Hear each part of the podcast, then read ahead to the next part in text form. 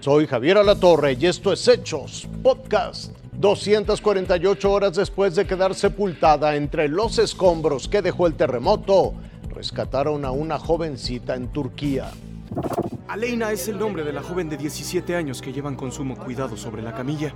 Hidratada vía intravenosa y con varias partes del cuerpo completamente inmovilizadas. Llevaba casi 250 horas sin alimento ni agua, respirando apenas con el aire suficiente, sin luz, sin libertad de movimiento, atrapada bajo las mismas toneladas de concreto que han matado a más de 42 mil personas. La noche ya estaba encima cuando un grupo de rescatistas encontró con vida a otra mujer. Tenía casi 260 horas bajo tierra, 42 años de edad, aunque eso ya es lo de menos porque hoy volvió a nacer.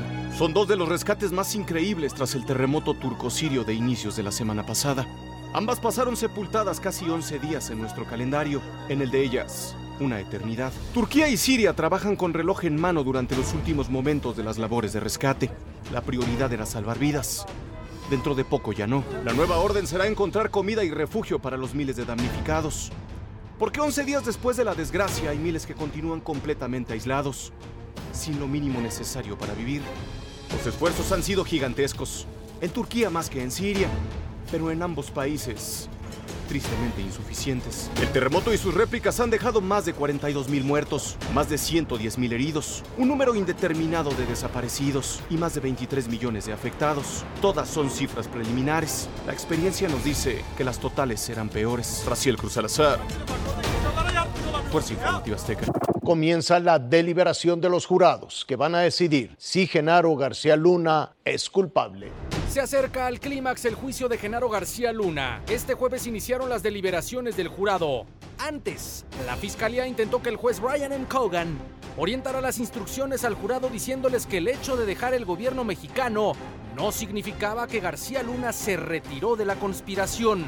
La fiscal Sarita Comatiredi dijo que sus actividades de consultoría dependen en gran medida de sus continuas relaciones con funcionarios corruptos en México. Luego el juez Brian M. Cogan respondió diciendo que la fiscalía nunca ha podido demostrar que los negocios de García Luna estuvieran vinculados a los presuntos sobornos del cártel de Sinaloa de los que está acusado.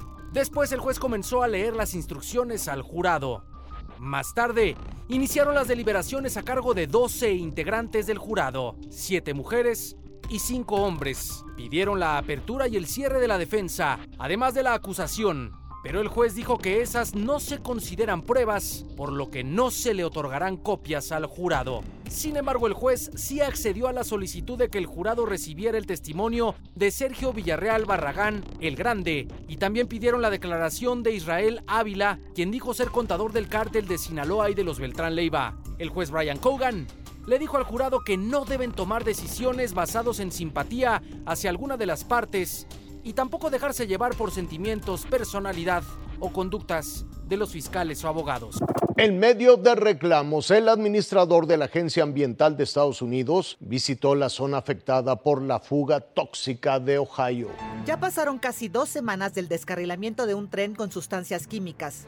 Ya lo llaman el Chernobyl 2.0. Cientos de habitantes de East Palestine, una comunidad en el estado de Ohio, continúan sin poder regresar a sus hogares y quienes lo han hecho temen que no sea seguro.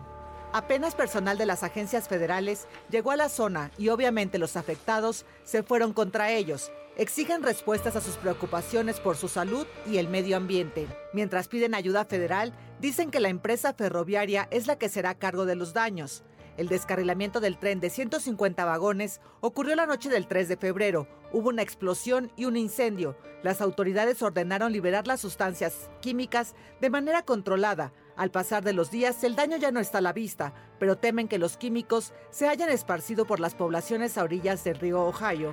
Quienes viven ahí afirman que el olor a químicos es perceptible, tanto que les hace sentir náuseas y dolores de cabeza. Y las dudas sobre la seguridad del consumo del agua hacen temer que la situación es grave. Amada Castañón, Fuerza Informativa Azteca.